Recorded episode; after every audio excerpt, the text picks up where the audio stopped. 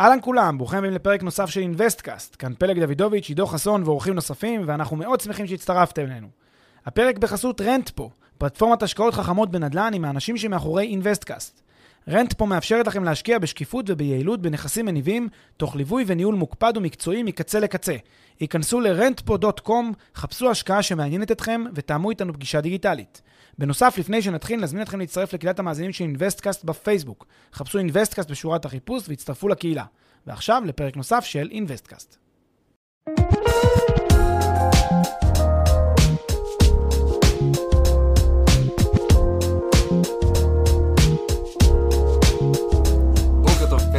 בוקר טוב עידו. מה העניינים? נפלא, מה שלומך?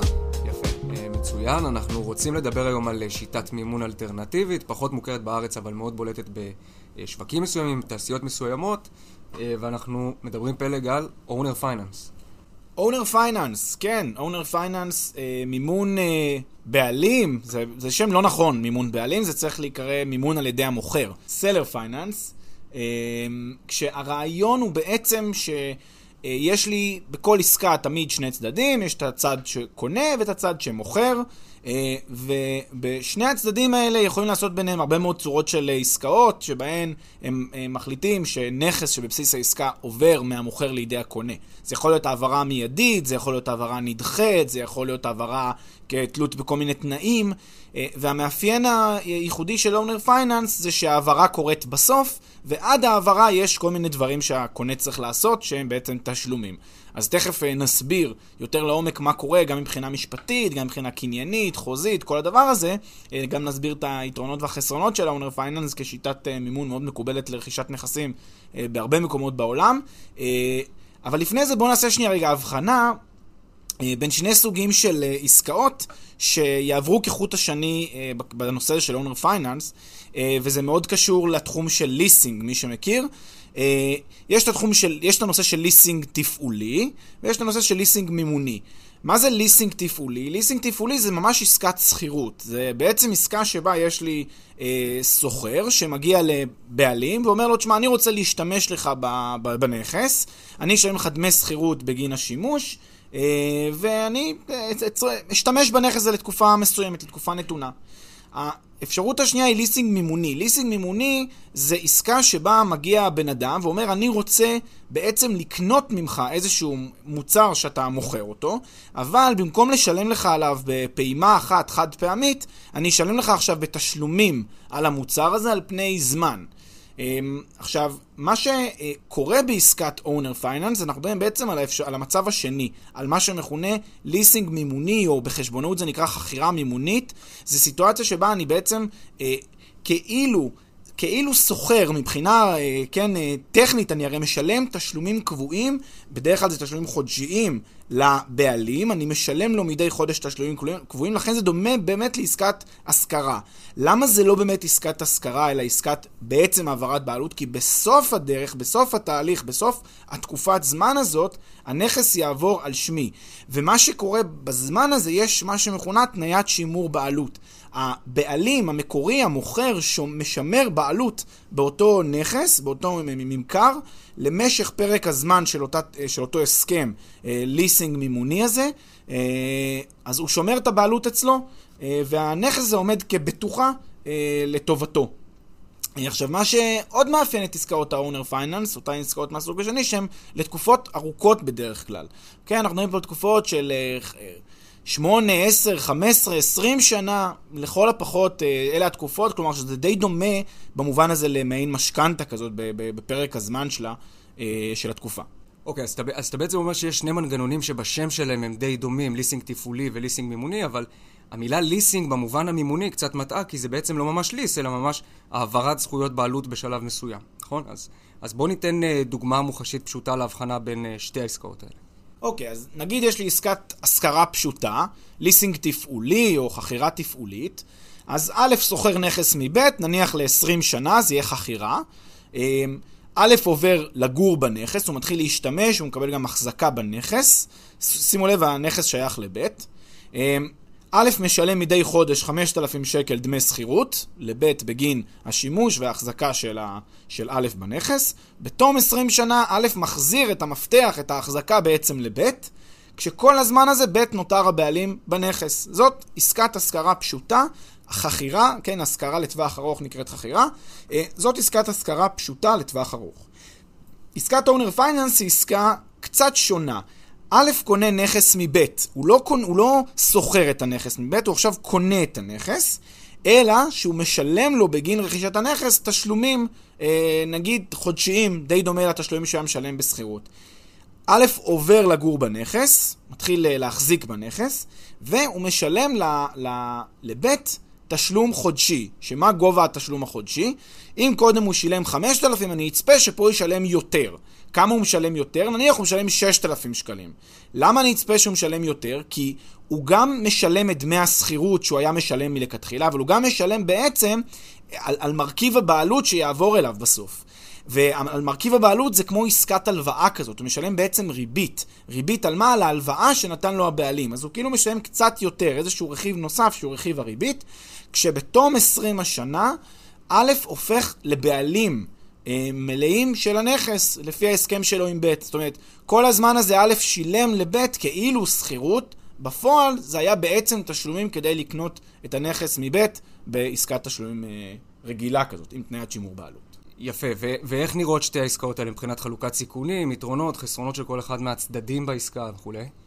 אוקיי, אז העסקה הראשונה היא עסקת uh, שכירות רגילה, ולכן בעצם הסיכונים, כמו כל עסקת שכירות, הם uh, בדרך כלל לבעלים המקורי, uh, כי הנכס בעצם uh, נמצא עכשיו בחזקתו של הסוחר, אז הסיכונים נמצאים על הבעלים, שמא הסוחר יזיק, יעשה איזשהו נזק וכולי. Um, הסוחר משלם רק דמי שכירות, ולא מעבר לכך. אמ, בדרך כלל ההסכם ביניהם ניתן לניתוק בצורה יחסית קלה. אה, יש הסכמים אה, שאפשר יותר כובלים, אבל הרבה מאוד פעמים, לפחות בעולם המשפטי, הסכמי שכירות רואים אותם כמשהו שאתה לא יכול ממש להכריח מישהו לעשות משהו, אתה יכול להכריח אותו לתקופות, לתקופות סבירות, כלומר לא, לא, לא לגרום לך נזקים. אבל למשל, הסכם שכירות ל...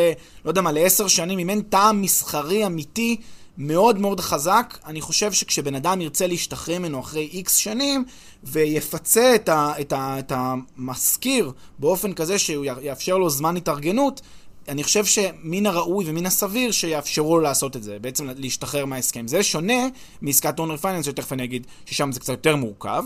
אז, אז במובן הזה המחויבות היא יותר חלשה במובן המשפטי לפחות. אמ, וגם יש בדרך כלל ביטחונות יחסית סבירים בעסקה. אין פה יותר מדי מורכבות אה, משפטית. בעסקת אונר פייננס זה עסקת רכישה ממש, עסקת מכר מקרקעין. ובעסקה מהסוג הזה, הסיכונים הם על הקונה, אה, ופה ביתר סט הסיכונים על הקונה, בגלל שבעצם אה, הנכס... זה לא שהוא עומד כבטוחה לטובת המוכר, זה לא שהוא בטוחה, הוא נשאר בבעלות המוכר. יש פה תניית שימור בעלות שבעצם אומרת שהמוכר מש... כל הזמן הנכס נשאר אצלו, אז אצל... לא מבחינתו אין סיכונים. אם מחר הקונה בורח או מסרב לשלם, הנכס מאז ומעולם היה נשאר בבעלותו של המוכר. לכן הוא מבחינתו הוא מוגן במובן הזה. אמ, הקונה גם משלם תשלום אה, גדול יותר, אה, כי הוא משלם גם את רכיב הריבית בעצם על ההלוואה שהוא קיבל אה, מהמוכר שלו, לכן זה יתרון מהצד של המוכר וחיסרון מהצד של הקונה. Uh, ההסכם הוא הסכם מאוד uh, מחייב משפטית, זה הסכם מכר. זה הסכם שידון לפי uh, דיני העברת זכויות במקרקעין, ומה שיקרה, תצטרך להיות מעורבות של עורכי דין בעסקה. זה לא עסקה פשוטה מבחינה משפטית, כי זו עסקה עם העברת זכויות, כן? אפילו אם היא עתידית, זו עסקה שהמשמעות של זאת העברת זכויות עתידית במקרקעין, ולכן זו עסקה יותר מחייבת, יותר משמעותית, יותר רצינית. יש בה הרבה, הרבה פחות גמישות להשתחרר ממנה. אה, ויש פה גם בעיה מסוימת עם תניית שימור הבעלות הזאת, יש גם שאלה לפי משפטית, קניינית, בשאלה של תניית שימור הבעלות, לא ניכנס לזה, אבל היא שאלה בפני עצמה שמעוררת הרבה מחלוקות משפטיות. אגב, לגבי רישומים, אתה יודע, פומביות של ה... של אז, אז מה שקורה בדרך כלל מהסוג הזה של העסקאות, אם, אה, אם מדברים על שכירות ארוכת טווח, תמיד היא ניתנת לרישום, כלומר, לתת לה פומבי, להחכרה, כן, של נכס, אפשר לרשום את ה, את ה... או חובה לרשום בעצם את השכירות הזאת במרשם כדי לתת לה תוקף קנייני. ואם אנחנו מדברים על, על הרכישה הזאת על דרך של owner finance, כאן זה בעצם עסקת רכישה. לכל הפחות יש כאן הערת אזהרה לטובת הקונה, שבעצם אה, אה, מיידע את כולם שהוא קנה את הנכס. ויש שאלה האם צריך גם לרשום כאן איזושהי בטוחה, בטוחה, כאילו משכנתה, לטובת המוכר, כי משפטית, כמו שאמרתי, לא, ולא רוצה להיכנס יותר מדי לעומק, משפטית, למעשה, יש כאן אה, עסקה עם איזושהי בטוחה רעיונית כזאת, עסקה עם משכנתה רעיונית, וכשזה המצב, בעצם מסתכלים על תניית שימור הבעלות כאיזושהי פיקציה משפטית, אומרים זה בעצם הסוואת משכנתה. לא רוצה להיכנס יותר מדי לעומק, אבל ככה אז לסבר בוא, את האוזן. אז באמת לא, לא ניכנס, אבל כדי לפשט, בוא נניח שזה לא בדיוק בטוחה, בסדר? לכל הפחות לא בדיוק בטוחה. ונגיד שלהבדיל ממשכנתה או מהלוואה אחרת, ב-owner finance הבעלות נשארת אצל המוכר, ולכן אין צורך לכאורה בבטוחה כמו שיעבוד או, או כל בטוחה אחרת. בדיוק. Uh, במשכנתה למשל, משכנתה בנקאית, uh, תזכרו שהנכס זה אחד הדברים שהבנק לוקח על עצמו כסיכון. הנכס הרי נרשם די מהר על שם, ה, על שם הקונה. שהוא לקח את המשכנתה, ולכן הבנק מקבל בטוחה מסוג משכנתה רשומה לטובתו, כי הקונה, כלומר הלווה של הבנק, הוא זה שמקבל את הזכויות בנכס. בניגוד לעסקת אונר פייננס, שבה מי שנותן את ההלוואה הוא מוגן משפטית לכאורה, כי הנכס בעצם נשאר בבעלותו כל הזמן הזה. הוא לא צריך לרשום לטובתו שום בטוחה, כי הנכס, שזה לב העניין, כבר רשום על שמו.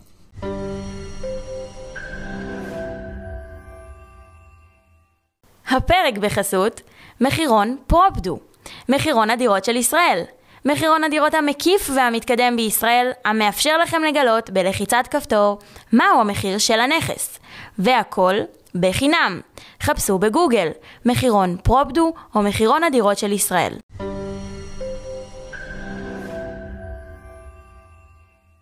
אפרופו, אתה יודע, אנחנו במשבר הקורונה והבעיות שהוא מביא איתו בכל מה שקשור למימון באופן כללי ובעיקר להלוואות של בנקים, למשכנתאות וכולי, נשמע שהתחום הזה של owner finance יכול להיות מאוד רלוונטי היום בשווקים מסוימים בעולם, אפילו יותר ביחס לשנים קודמות, ואולי, אתה יודע, בעיקר בעולם הנדל"ן. כן, לגמרי. עסקת owner finance היא בעצם, אה, מש, כשמה כן היא, עסקה מימונית finance, אה, ולכן אה, זה בעצם תחליף למימון, אתה באמת התחלת את הפרק בזה שציינת שזה מימון, שיטת מימון אלטרנטיבית. אלטרנטיבית למה? למערך המימון הרגיל, המסורתי, הבנקאי ואפילו החוץ-בנקאי הבסיסי. אה, כי, כי היום בן אדם יכול לקחת אה, הלוואה בין על דרך של משכנתה, בין על דרך של הלוואת hard money, שזה בעצם הלוואות יותר... יותר מקובלות, hard money פחות, אבל לפחות הלוואת המשכנתה היא הלוואה מאוד מקובלת. אונר פייננס היא מעין אפשרות אלטרנטיבית כזאת. עכשיו, ברגיל, בשוטף, אכן, הלוואת האונר פייננס היא נדחקת להיות, אה, לא יודע מה, שנייה או שלישית בדירוג שלה, לצד ה-hard money lending, שמי שלא מכיר את המונח hard money lending, זה בעצם הלוואת כסף קשה, כלומר, אה, בעצם יש כאן הלוואה עם ריבית מאוד קשה, תחליף די דומה למה שאנחנו מכירים בארץ משוק אפור כזה, אה, רק ששם זה משהו מסודר מאוד, ומאוד ככה נפוץ, והרבה משתמשים בו, שוב, בכל אחד בהצרכים שלו, אבל זה הלוואות בדרך כלל עם ריביות גבוהות יחסית. ב... ו owner finance זה מעין סוג, עוד פעם, תחליף גם ל hard money אפילו, כי בעצם הבעלים הופך להיות עכשיו המלווה של, ה, של, ה, של הקונה. אה, וכשבאמת, כשיש קורונה, מין משבר פיננסי קטן כזה שמתחיל לקרות לו, אז אה, בנקים מייקרים ריביות, ופתאום מה שהיה נראה כמו מרווח לא ראוי לשלם אותו בהרבה מקרים, יכול להפוך להיות כן אה, יותר רלוונטי. עכשיו, צריך לקחת בחשבון שהמוכר, שהוא בעצם הבעלים, הוא לא עכשיו אה, פיננסייר, הוא לא יושב עכשיו עושה אקסלים ויודע בדיוק מה הריבית. יש לו נכס, במקום למכור את הנכס שלו עכשיו במחיר מזומן, הוא מסתכל על זה כאפשרות לעשות עוד קצת כסף על, ה, על, ה, על הנכס שיש לו. מה הדרך שהוא עושה את זה? הוא אומר, שמע, אם אני מוכר עכשיו את הנכס הזה במחיר, במחיר השוק שלו as is, אני מקבל מחיר מסוים, מחיר X. אם לעומת זאת אני מאפשר לקונה ממני אה, אה, לשלם לי את הנכס הזה בתשלומים, אז אולי אני אקבל יותר כסף, אולי אני אצליח לקבל יותר כסף בלונגרן, אני אקבל את הכסף הזה פזור עכשיו על פני נניח עוד 20 שנה, אני במקום להנזיל מיד את הנכס הזה, אני אפרוס את ההנזלה שלו על פני 20 שנה, ואני אקבל פה איזשהו ריבית. עכשיו, מה הוא כן מבין? הוא כן מבין שעל עצם העובדה שהוא מוותר עכשיו על התזרים, על, על, על הכסף המיידי הזה, על ההנזלה המיידית של הנכס, על זה שהוא מוותר על הסכום כסף שהוא אמור לקבל עכשיו מה, מהקונה שלו בבת אחת, הוא מבין שהוא מוותר על כסף, וכשבן אדם מבין שהוא מוותר על כסף, הוא שואל את עצמו, רגע, מה המחיר ההון שלי? מה הכסף שעולה לי לקחת היום ריבית מהבנק? ואז הוא אומר, אני מוכן להסדר הזה שבו אני עושה owner finance, רק אם הריבית שאני משלם על הכסף שלי יותר נמוכה מהתשואה שאני אפיק על עסקת ה owner finance. ולכן אפשר להבין מזה שהריביות על עסקאות ה owner finance הן כנראה גבוהות, אפילו גבוהות משמעותית, מעסקאות, ה... כן, מה, מהאלטרנטיבה. ואם האלטרנטיבה היא משכנתה, אז נניח הריבית על המשכנתה, נגיד היא 3%, 4%, אז כנראה שמה שיגבה אותו אה, בעלים שעושה עסקת owner finance היא כנראה 8%, 10% ריבית, די דומה לריביות שוק אפור במובן הזה, או די דומה לריביות מהסוג של... אה, של עסקת hard money. אז זה בגדול, זה בגדול הרעיון. אמ, אז אם נרצה, ניקח איזושהי דוגמה מספרית, אז נניח נכס שערכו 200 אלף דולר, ויש שתי אפשרויות. אפשרות ראשונה זה משכנתה ל-20 שנה בשיעור של 75% מערך הנכס. נניח 150 אלף דולר נותן לי הבנק ו-50 אלף דולר אני נותן. הריבית שמציע לי הבנק על המשכנתה נניח היא 4%, במצב כזה הקונה משלם את ההון העצמי שלו, שזה 50 אלף דולר, כי הבנק הביא 150, אה, הנכס הוא 200, אז לכן הקונה משלם רק 50. הבנק מעביר למוכר מיידית 150 אלף דולר, והקונה משלם לבנק מדי חודש בערך 900 דולר. זה משקף ריבית של 4% לשנה. זאת האפשרות המקובלת והרגילה למימון, אפשרות המשכנתאית. האפשרות השנייה, עסקת owner finance. במקרה כזה, הקונה בדרך כלל ישלם down payment למוכר כדי להראות לו רצינות, כדי להראות לו שהוא זה. בואו נניח שה down payment שהוסכם הוא 25%. אגב, אפשר גם בלי down payment, אפשר שכל הכסף נפרס עד הסוף, נראה גם את זה עוד שנייה. אז אם הקונה משלם כאן down payment של 50 אלף דולר, את היתרה, 150 אלף דולר, הקונה בעצם פורס עכשיו על פני איקס זמן אה, בתשלומים, נניח 20 שנה, אז כאן המוכר בעצם מממן את הקונה, והוא אומר, אוקיי, אם אני מממן את הקונה, אז אני או שאני אקח בריבית הבנקאית, שזה 4%, ואז אין שום טעם, כי אז למה אני עושה את העסקה הזאת? אני לא... אני, רוצה להרוויח מעסקת ה-owner finance, לכן הוא אומר, אני אעשה פי 2, ריבית של 8% לצורך העניין. במקרה כזה, הקונה ישלם לו למעשה מדי חודש 1,250 דולר. קודם, כזכור, הוא שילם לבנק רק 900 דולר, כאן הוא משלם 1,250 דולר למוכר שלו. אה, ואם אין את ה down payment, אז הסכום הזה קופץ ל-1,650 דולר, והקונה בעצם אה, משלם את כל ה-200,000 דולר בעסקת owner finance. בעצם יש פה את האלטרנטיבה הזאת שבין מצד אחד המסלול של משכנתה, המסלול המוכר, לבין עסקת ה owner finance שהיא עסקה טיפה, טיפה יותר אה, קשה מבחינת הקונה, מבחינת הכסף שהוא משלם אותו, אבל זה, זה בעצם האלטרנטיבה שיש. אבל אמרת קודם שהסיכונים מושתים בעסקה מהסוג הזה על הכתפיים של הקונה.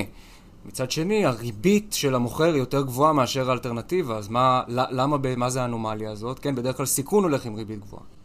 הכוונה שבסופו של דבר, הסיכון כשאנחנו רואים שהוא נופל על כתפיו של הקונה, זה בגלל שהוא בעצם משלם על נכס שלא לא נמצא בבעלותו. עכשיו תחשוב רגע על הסיטואציה, ואתה משלם 20 שנה על איזשהו נכס מסוים, עסקה לתשלומים ל-20 שנה. אתה מקבל אולי החזקה בנכס, אבל אתה לא בעלים של הנכס, לא הבעלים הרשום. אז אני אשאל, אז אני אשאל את השאלה הפוך, אז למה בעצם המוכר גובה ריבית גבוהה? הרי הנכס נשאר בבעלותו, אין לו סיכונים, הוא לא צריך בטוחה, מה פתאום שהריבית תהיה גבוהה? כי המוכר עושה את זה כעסקה פיננסית. בוא נגיד, תראה את האלטרנטיבה של המוכר. הוא אומר, תשמע, יש לי שתי אלטרנטיבות. אחת, לקבל במזומן בקש את כל הכסף היום, מקונה א', או ב', לפרוס את הכסף הזה עכשיו על פני 20 שנה. עכשיו, אם אני יודע להביא, אם אני יודע לגייס כסף ב-4% נגיד מהבנק, אז אני אגבה יותר מ-4% ממי שאני רוצה לפרוס לו את זה, כי אני רוצה להרוויח את פער הריביות, בין כמה שעולה לי לגייס כסף לבין כמה שאני מקבל. בעצם במובן מסוים המוכר שלנו נהיה מעין פיננסייר לרגע, הוא פתאום חושב לעצמו, רגע, איך אני יכול לעשות פער, רווח עודף מפערי הריביות? אז אוקיי, אז מהדוגמה הזו אנחנו מבינים טוב מאוד מה הרווח של המוכר בכל הסיפור הזה, מה הרווח של הקונה, בכל זאת? יש רווח גם לקונה וגם למוכר מהעובדה שהעסקה נסגרת מהר. עכשיו, אתה שואל באמת מה, מה הרווח של הקונה? בגלל שיש גם לקונה וגם למוכר רווח שהעסקה נסגרת מהר יחסית, פחות מסמכולוגיה, פחות עלויות משפטיות, זה מגולגל לטובת הקונה באיזשהו מובן. למה? כי אז המוכר יכול טיפה יותר להתגמש איתו על דברים מבחינת המחיר. כלומר, קצת להוריד את המחיר בגלל שבעצם שני הצדדים יש להם פחות עלויות עסקה. אה, פחות נגיד אה, עלויות של אה, עצם השגת המשכנתה, דברים מהסוג הזה, זה קצת מוזיל לשני שני הצדדים את העלויות ההיקפיות, את ה-round trip costs של העסקה הזאת, ואז באיזשהו מובן אה, זה יוצא יותר משתלם. זה גם עסקה יותר יעילה, אני לא צריך בעצם להתנות את העסקה באיזשהו בנק, כי אני עושה את זה ישירות מול המוכר שלי, וזה די, די מהיר, די, אה, די נוח, די פשוט. אה, ויש עוד יתרונות אה, נוספים, כמו שזה, שוב, זה מאפשר להוציא לפועל עסקה שאחרת טכנית לא הייתה יכולה לקרות, ומבחינת השוק זו עסקה מאוד טובה, כי זו עסקה שמאפשרת בעצם לייצר אה, רווח, כן, לייצר איזשהו value מבין המוכר והקונה. זה פשוט סוגר לשניהם פינה. הקונה שלנו בעצם יכול להוציא לפועל עסקה שלא הייתה לו כאמור, המוכר יכול להפיק רווח עודף, תשואה עודפת, מאפיק ההשקעה הזה. בעצם להפוך את, ה, את הנכס הזה שעכשיו הוא מנזיל אותו לנכס מניב בריבית גבוהה יותר, בצורה גבוהה יותר מאשר כמה שעולה לו לגייס כסף. יפה. עכשיו, אגב, שאלה שהתעוררה תוך כדי התשובה, עסקת אוף פלן, כלומר רכישה מקבלן לפני או תוך כדי הבנייה עם הנחה ופריסת תשלומים, נחשבת או לא נחשבת ל-owner finance? זו שאלה מצוינת, ובואו נתעכב עליה רגע. קודם כל, owner finance זה בעצם מימון על ידי הבעלים, על ידי המוכר, כן? seller finance, מה שאמרנו. מימון על ידי המוכר. הרעיון של עסקאות מהסוג הזה זה סיטואציה שבה אני כקונה מקבל איזושהי הלוואה מהמוכר שלי, ממי שמוכר את הנכס. עכשיו, אתה באמת מושך כאן לכיוון הנכון של עסקאות אוף-פלן, או עסקאות ישירות מקבלנים, או ממישהו שיש לו מלאי של נכסים, כשאני בעצם קונה ממנו, אז זה סוג של עסקת ה-owner finance במובן הזה. למה? כי הוא בעצם מאפשר לי, נגיד, לפרוס את התשלומים לאורך תקופת העסקה, לא לשלם בבת אחת 100%, וגם אפילו לחלק את הסיכונים ביני לבין המוכר, וזה אחלה, וזה נשמע בדיוק נופל כאחד לאחד להגדרה של owner finance, אבל אני חושב שזה טיפה, אה, כשמדברים על owner finance, במובן לפחות המימוני הרחב יותר, צריך להסתכל על זה כמו שבחשבונאות מסתכלים על זה, וכמו שמסתכלים על זה בכלל בכלכלה, לתקופות הזמן. פרק הזמן מאוד חשוב פה. כל זמן שזה עסקה לשנה, שנתיים, שלוש, זה לא באמת נחשב owner finance. כשמדברים פה על עסקאות ארוכות טווח, 10, 15, 20 שנה, אז אנחנו נכנסים לשדה של owner finance, וזה שונה מעסקת off אה, plan כזאת, אה, שהם יותר ממש, אתה יודע, עניין טכני כזה של אה, מחיר הרכישה אל מול מחיר המכירה, ואיזושהי עליית ערך לאורך תקופה, כן השבחה לאורך קצב התקדמות הבנייה, אז זה טיפה שונה, זה טיפה יותר מורכב מעסקת finance. אה, אף על פי שכאילו מבחינה מילולית זה, זה, כן, כן נופל להגדרה הזאת. טוב, אז לסיכום, בואו בוא ניגע בדברים שצריך לבדוק, לפחות מהצד של הקונה, אם מחליטים ללכת ל, לעסקה כזאת של uh, owner finance. תראה, אז בעצם מה שקונה צריך לבדוק כשהוא עושה עסקת אונר פייננס זה בעצם את כל הדברים הרגילים כשבודקים uh, כל עסקה, uh, שזה כמובן ניתוח שוק מלא, כלכלה, ניתוח הכלכלי, הנדל"ן, היבטים משפטיים, היבטי מעטפת, פילוח אורבני, שכונה וכולי, את כל הדברים שבעצם אנחנו מדברים עליהם כאן גם בפודקאסט וגם בכלל, בניתוח השווקים. את כל זה צריך לעשות as is. בנוסף לזה, מאחר שמדובר פה בעסקה מימונית מהדר, מסוג של owner finance, צריך להתייחס אליה כעסקה נוספת, אה, שהיא עסקת הלוואה, אבל לא בתנאי משכנתה, אלא בתנאים קצת יותר קשים, אפילו משמעותית יותר קשים מעסקת משכנתה.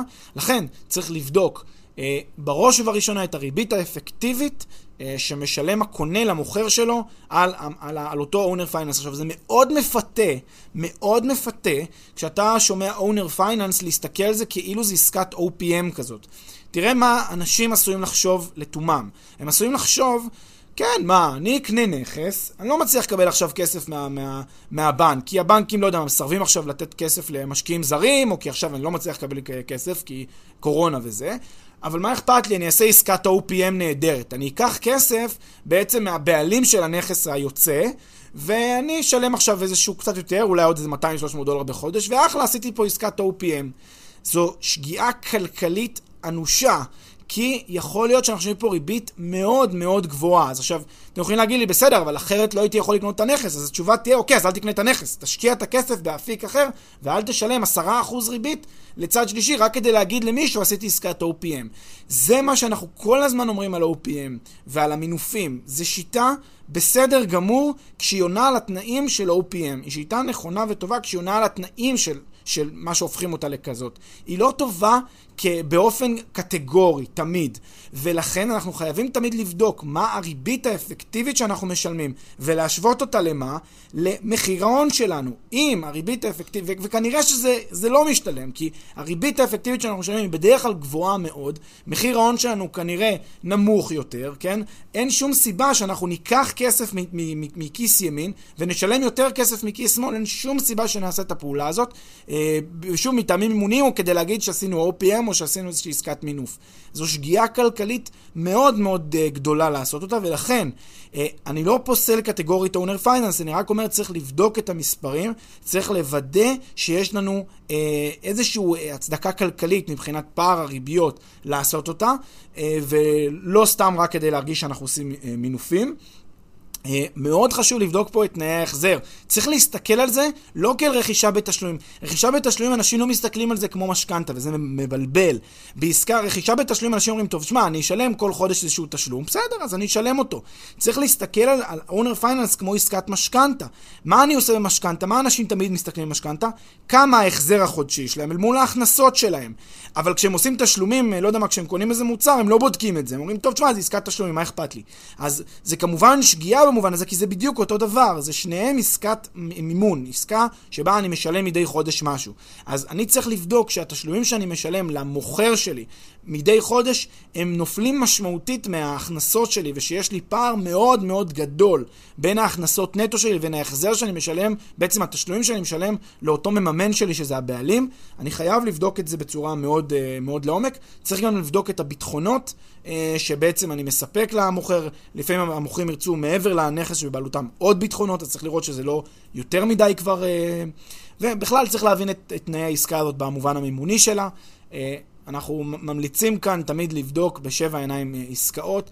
ככל שזה נשמע יותר אטרקטיבי, יותר מפתה, ככה אני מציע יותר אה, לחשוד, יותר אה, לפקוח עיניים, כי אה, אם זה נשמע אטרקטיבי, יכול להיות שהבסיס לזה שהוציאו הצעה אטרקטיבית הוא בסיס שיווקי, כי לא הצליחו למכור אלמלא השיווק. תמיד צריך לזכור את זה, ששיווק זה דרך להפוך משהו ש...